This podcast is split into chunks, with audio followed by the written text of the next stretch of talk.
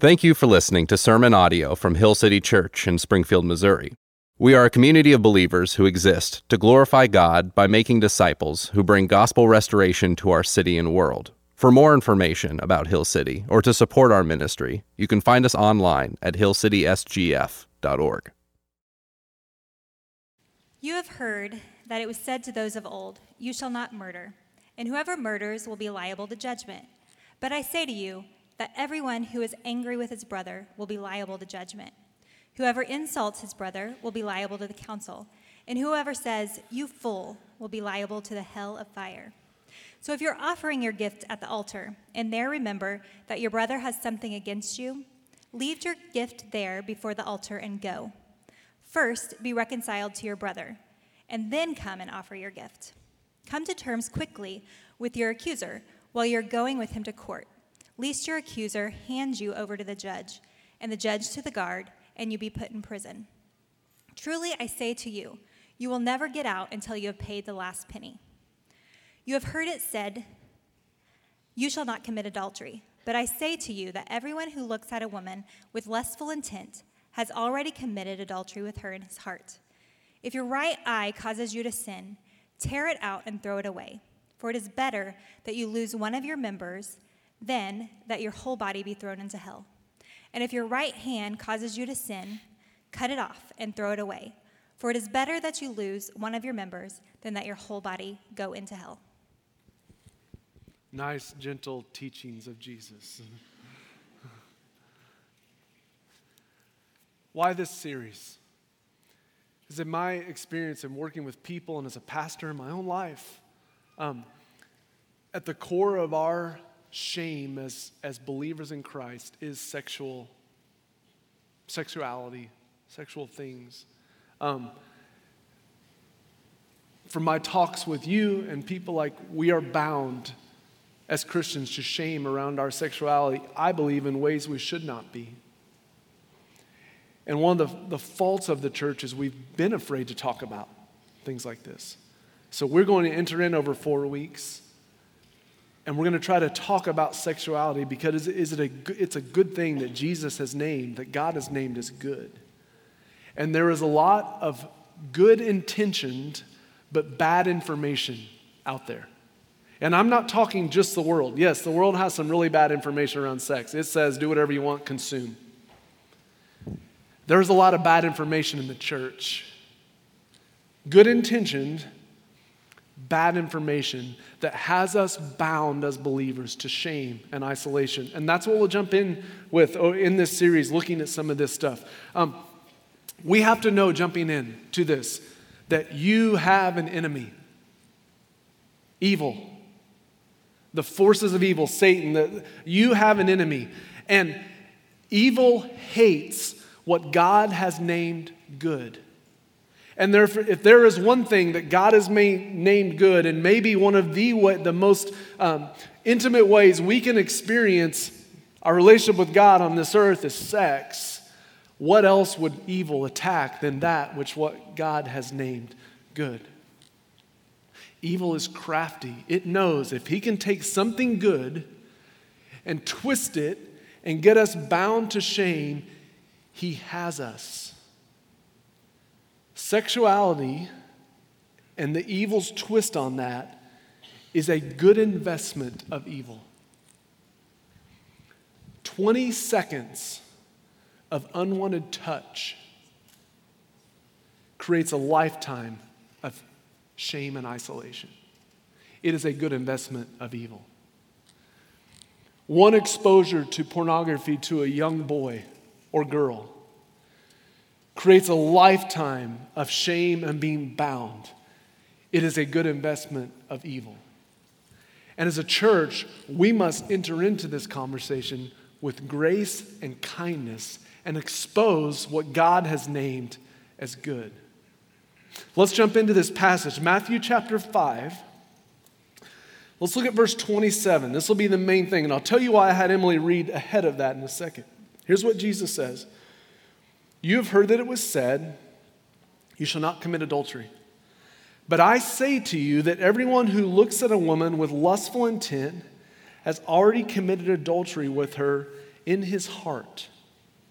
Now, before we just jump in and start applying this, we have to understand the context. This is the Sermon on the Mount, a, a teaching that Jesus did, one of his most fav- famous sermons.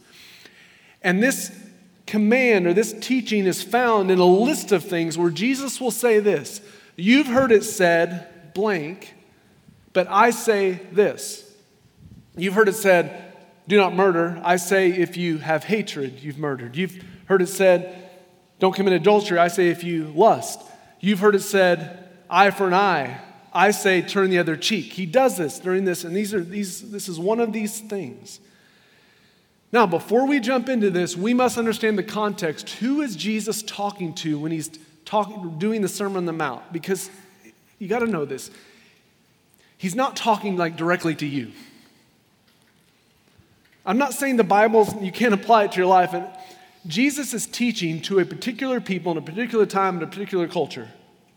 And actually, the Sermon on the Mount, he tells us who his audience is when he says these things. We find it right in front. So Matthew five twenty-seven is the is the don't commit adultery. Matthew five twenty, look what he says. I tell you, unless your righteousness exceeds that of the scribes and the Pharisees, the Jewish teachers, you will never enter the kingdom of heaven. Then he directly goes on to say, you've heard it said, blank, I say this. What is he doing? He is quoting the Jewish teachers of the law. You've heard it said by them, quote, don't murder. But I tell you something different. I'm going to tell you what God's design is. It's not that you just don't murder. It's that you don't hate. Your teachers of the law say, don't commit adultery. I say, if you look at a woman lustfully, here's what Jesus is doing. He is taking these teachers of the law of Israel, this corrupt group of people, and he is exposing them to everyone. Your leaders, your teachers lord over you all kinds of rules, and they think that they are righteous and pious and they are above the law because I don't murder and I don't commit adultery. And Jesus is telling them, you are just like the people that you hate, murders and the sexually immoral. Jesus is going right after them. He tells them, you are a murderer. You are an adulterer. Hill City Church, here's what Jesus tells you. You are a murderer and you are an adulterer. Welcome to Hill City.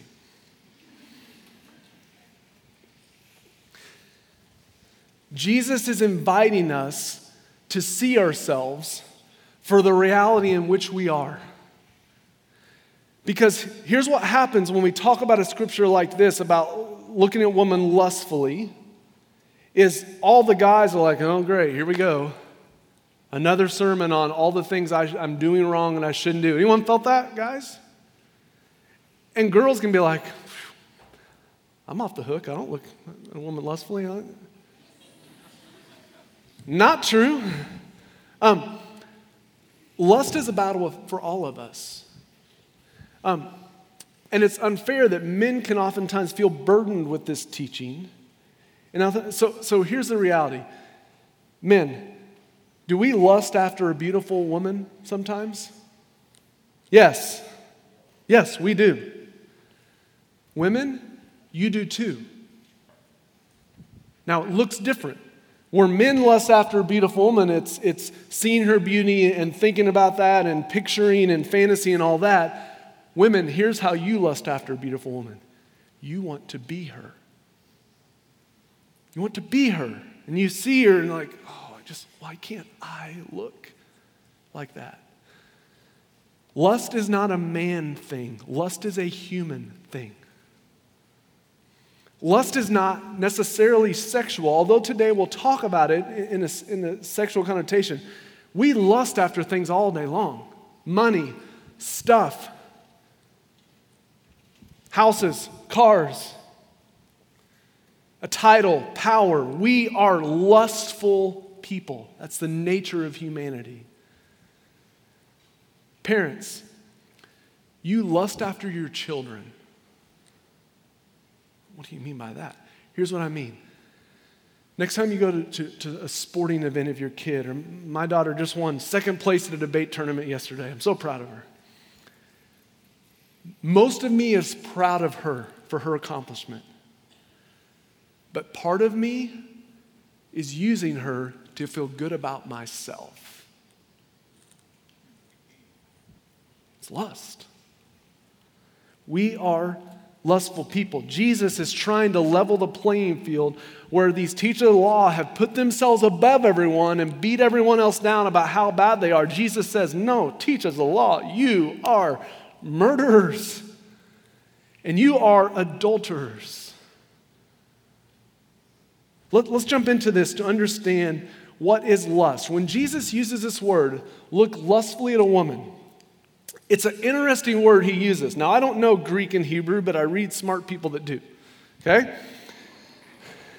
Here is the word that Jesus uses for lust. It's the Greek word called epithemio. And that word means strong desire.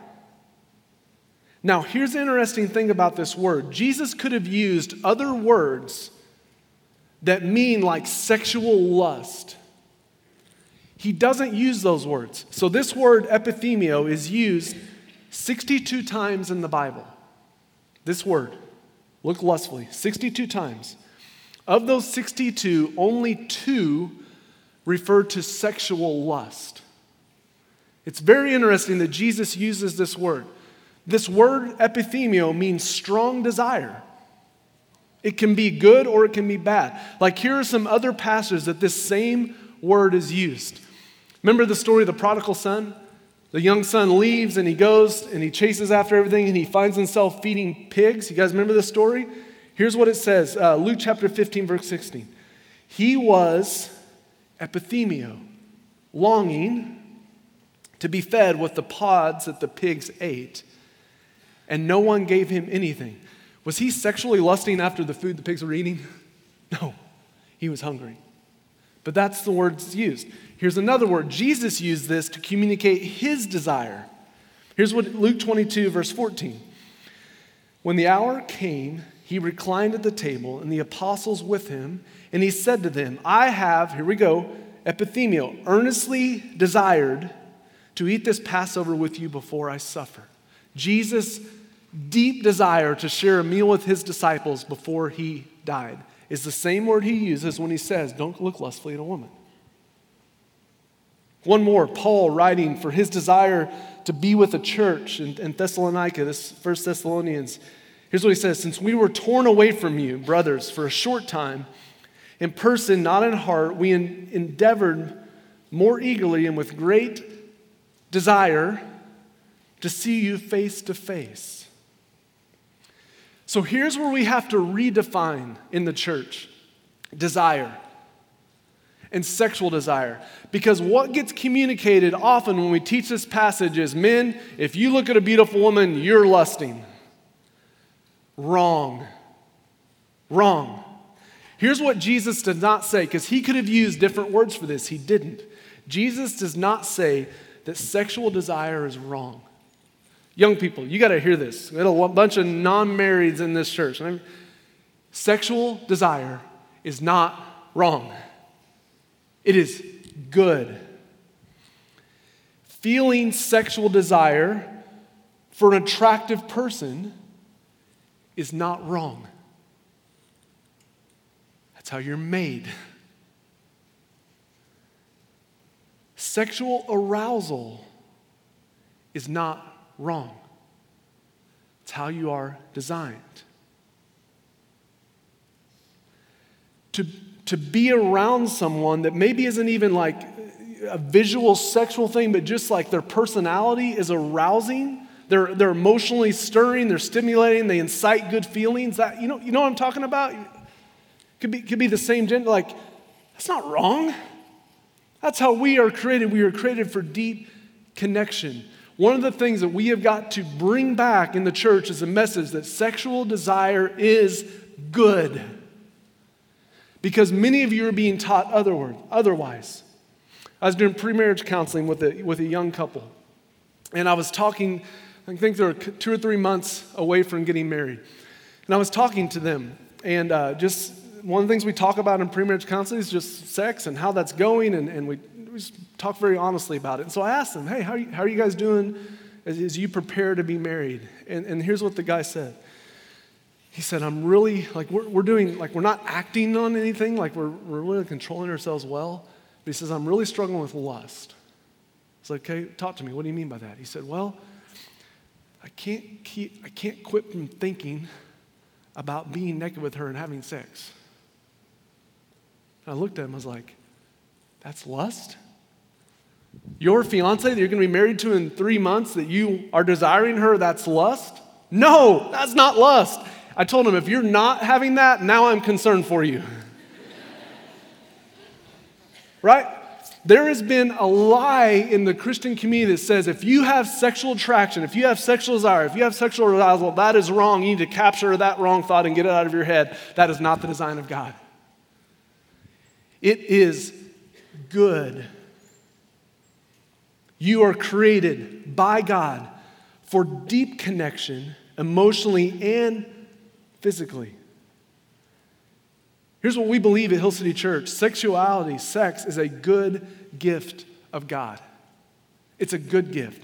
Adam saw naked Eve, and when he saw her, he was aroused, and he said a poem to her, bone of my bone, flesh of my flesh. God's delight in sexuality, if I read some of the verse in the Bible, will make you blush this morning. It will. As a church, we have been too shy to name what God has named good. Emily and I are doing a talk in a few weeks. It's called Naked Truth. You heard about this? It's on a Saturday night. You need to be here. We want to redefine, and we're gonna we're gonna talk about things that I probably can't talk about on a Sunday with all the kids here and everything. It's gonna be real, but we have got to have conversations. We have men and women, young and old, bound in shame because they have sexual desire. Oh my gosh. Especially in the church, sexual desire, even for same sex, causes a world of shame and isolation. And I hurt, I hurt for those of you that struggle with that and think that somehow then that you are hated by God. Sexual desire, even for the same sp- sex, in itself is not a sin. Now, are there things we need to work on? Sure. Evil has twisted God's design.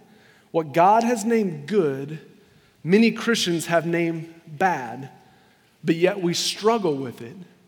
So what do you think we feel about ourselves? Bad, shame. God has named it good. Evil's intent is to mar that, to twist that.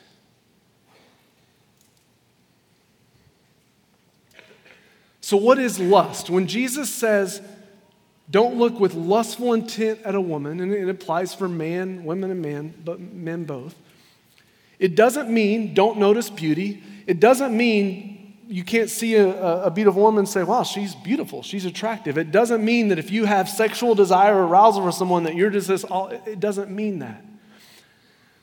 So what is the, how, how do we figure this out? So the lust that Jesus talks about, that he calls us not to have, is what I'm going to call a consuming desire. There is a healthy desire, and there's a consuming desire. The word he uses is this excessive desire. I have excessively desired to eat with you before my death, disciples. The lust he talks about is this excessive desire. It's desire gone mad. It's desire without boundaries, without limits. It's desire that says, just take me wherever you want. That is the desire that Jesus talks about, that he calls us not to have. It's consuming desire. And remember, underneath that desire is a, there's, there's always good desire. Underneath your lust, there are really good desires. What evil does is it takes a good desire and it twists it to a consuming desire where we make it an ultimate desire and says, if I don't have that, I will not be satisfied. I will not be full. That's when it turns to lust. Again, that could be for anything. A desire for a house. Is that good? Anyone? Young people, do you shame yourself for wanting to have a house one day? No, of course not. Why do you shame yourself for desiring sex? Desire in itself is not bad. It's when that desire is twisted and we say, if I don't have that, I can't operate. I must consume that. That's the twist. And again, evil is so crafty. Hear me. If humans are made in the image of God, if Eve is made as an image bearer of God, a reflector of God, and evil's intent is to get our worship off of God to something that's created, what a better distractor than something created in God's image, Eve. He's crafty. See, lust is when I take a beautiful creation of God, Eve, and I make her God. You will fulfill me. You will satisfy my desires. It's a consuming desire. So healthy desire turns to lust when it's consuming and it becomes a demand. You will satisfy me. That is now your job. That's lust. It's sex on my terms. It's arousal on my terms. It's desire on my terms. Okay, so we want to understand, because this, this lust, it's, it's such a tricky thing. It's not as black and white.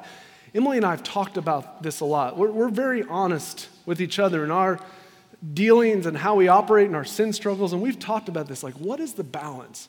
For me, to notice a pretty girl. Because guys, do we notice pretty girls when they walk in a room? Of course we do. And to be able to even name, like, wow, she's beautiful. In honoring, glorifying way, that is good.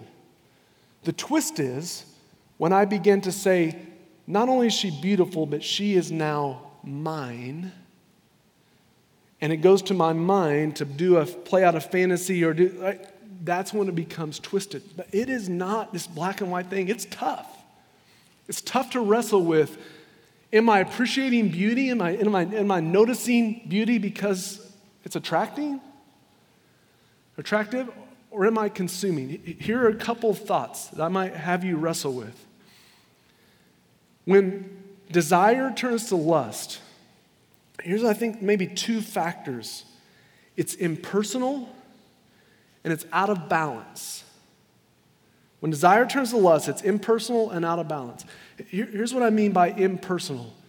When I take a beautiful woman, or women, when you take a man and you make him an, or her an object of lust, you've taken a created image bearer of God and made them into an object. You remove, remove the humanity. It's impersonal. Here's, here's locker room talk for guys. Guys get together, a pretty girl walks by. Hey, check out that. We heard that before, guys? We said that before? Take a look at that. What did we do? We took a beautiful creature, creation of God, Eve, and we turned her into a that. It's impersonal. It steals their humanity. And not only does it steal their humanity, hear me, it steals yours. You are created with sex, sexual desire. You're created with desire for emotional, physical connection, to be naked and unashamed, to be connected in a real personal way. That is the design. And what lust does, it breaks that personal connection and makes it an impersonal connection. And that's why it's so empty. We got to understand this. Jesus isn't giving us a bunch of rules. Guys, man, let me talk. Jesus is not giving you a bunch of rules. Man, I just can't look at any women. Gosh, why is he like that? No, he is inviting you into a new style of relating where you look at a woman with beauty and affection, emotion and bodies together, goodness. See, lust steals our humanity. It's dehumanizing. And, and I think deep down we know it. Deep down we know that balance of, wow, that's a pretty woman, or no, that's a thing for my consumption. pornography. It's not a man problem, it's a human problem.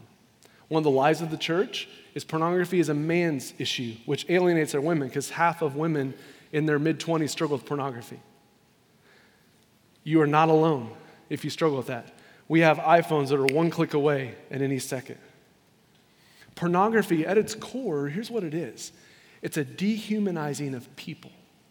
That's all it is. It takes an image bearer and makes them an object. Makes an object for my consumption. Lust is dehumanizing. It's impersonal. And it's out of balance. Here's what I mean by out of balance. Lust is, I want it now on my terms. The design of God is, I want to give and serve another person. That's how, that's how great sex is designed. I want to serve another person.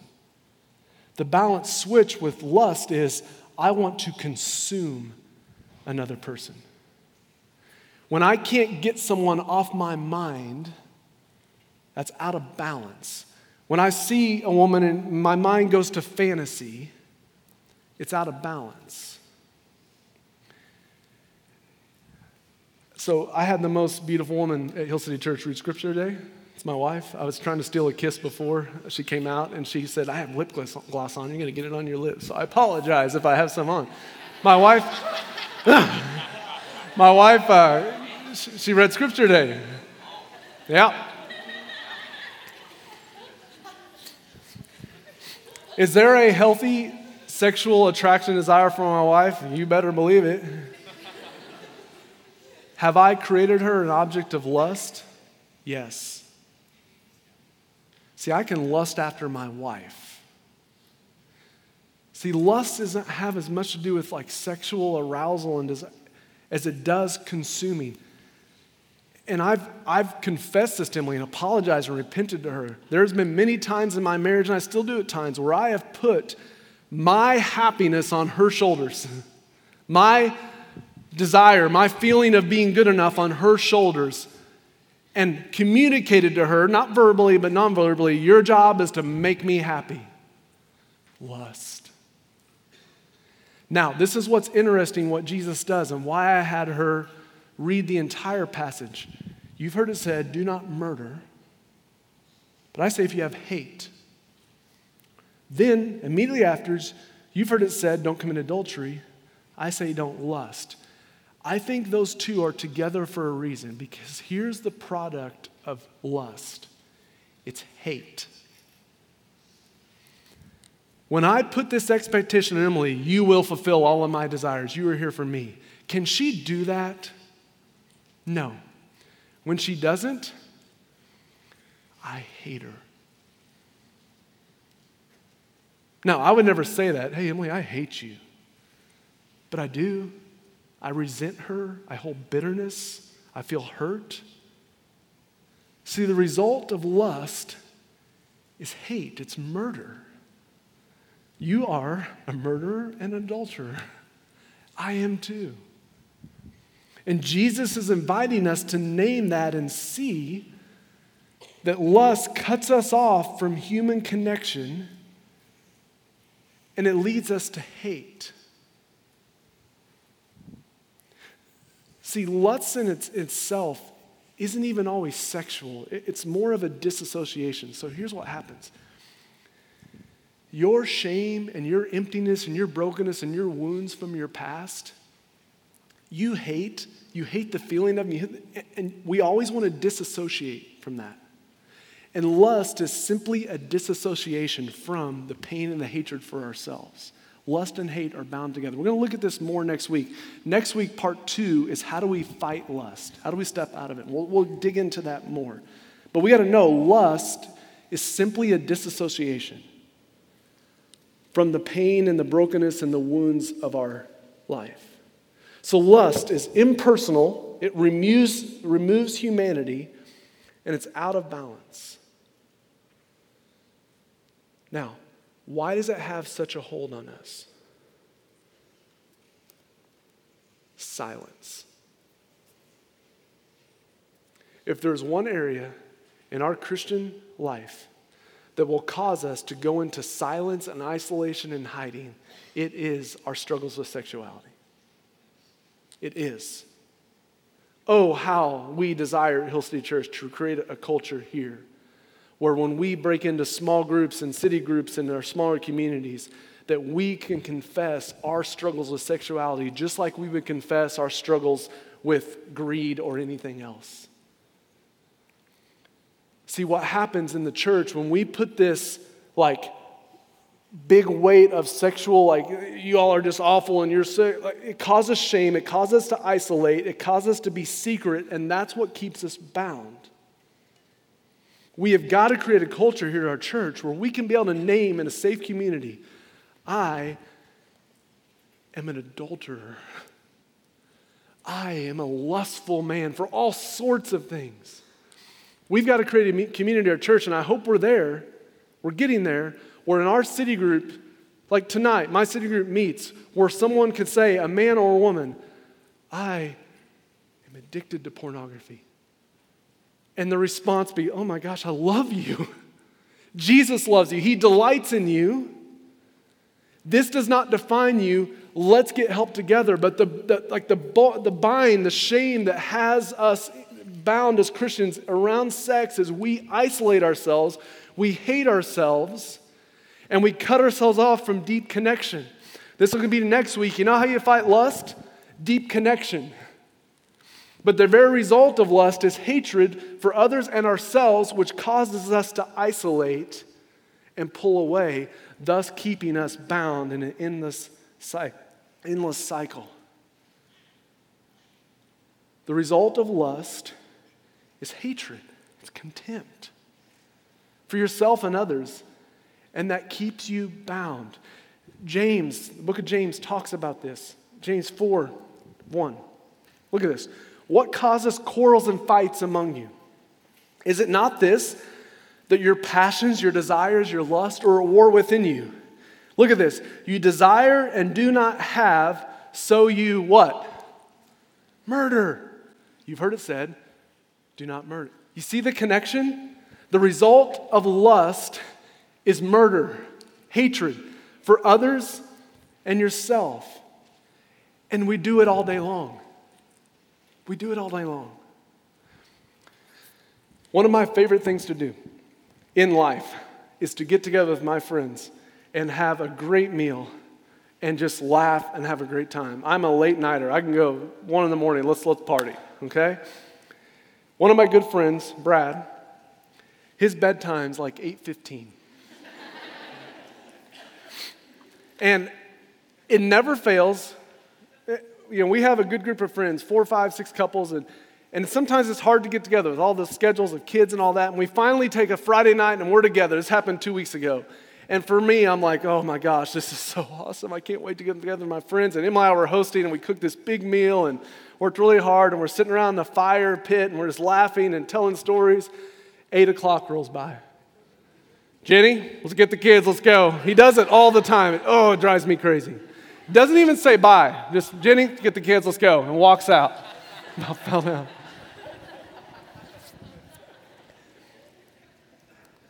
And I hate him for it. I do. And in a joking way, but part of it in a real way. Why? Because it goes against my desire to be with my friends and have fun. Hear me. All day long, you lust. You're adulterous.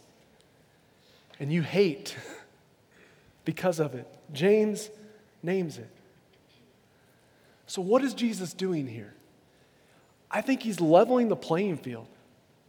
He is talking to a religious elite who have lorded over all the people, all these rules, and made them feel down and shameful, like they can't get to God. And he's saying, hey, um, religious leaders, you are murderers, and you are adulterers. Church, can we name it? If there is one thing that the unbelieving world hates about Christians, that I think they should, is we are often fake. We walk around pointing out the over-sexualization of our culture, and refuse to name that we are adulterers. Can we name it? Can we have a culture in our church where someone's struggling with sexual sin, sexual addiction, and our response is not, oh my gosh. Our response is, of course you are. Of course you are. Why? You're an adulterer. Now, that's not me being like cavalier, like, oh, sin's no big deal. Sin is a big deal. It's why Jesus came to die, because you're a murderer and adulterer. That's why he died. But in the midst of your adultery and hatred and murder is when Jesus loved you and came to die. And so now that you're in Christ, does he love you any less because you struggle there? Is Jesus actually like surprised by your sexual fantasies? Oh my gosh, I can't believe Dan. Really? He named it right here. You're an adulterer. You're a murderer. Can we name it? Can we create a community at our church where men and women can finally start to step into freedom from sexual brokenness because we have the courage to name it? Hear me. You cannot heal from what you will not name. You can't. Grace will always be this detached, nice idea. But once you finally face the darkness of your own adult, adultery and murder, and you name your brokenness, and you realize you are loved in the midst of it, that's when grace breaks through. And that's when you begin to experience the resurrection of Christ. You are a murderer and an adulterer, which is why Jesus died. But that does not define you. Because underneath that murder and adultery is really good desires. It comes out of the resurrection. And the invitation of Jesus says, let's name the brokenness so that we begin to walk into newness in life. But if we can't name the brokenness, we won't walk in newness. Next week, I'll try to make it as practical as we can. Now that we've uh, agreed we're all adulterers and murderers, what does it look like to begin to have a new style of relating to the opposite sex? One where beautiful women are not there for my consumption, but I'm able to name, you are a gorgeous, beautiful creation of God, and I refuse to consume you. I will honor you and love you and serve you. That's what Jesus is inviting us into, flourishing. Let's pray together.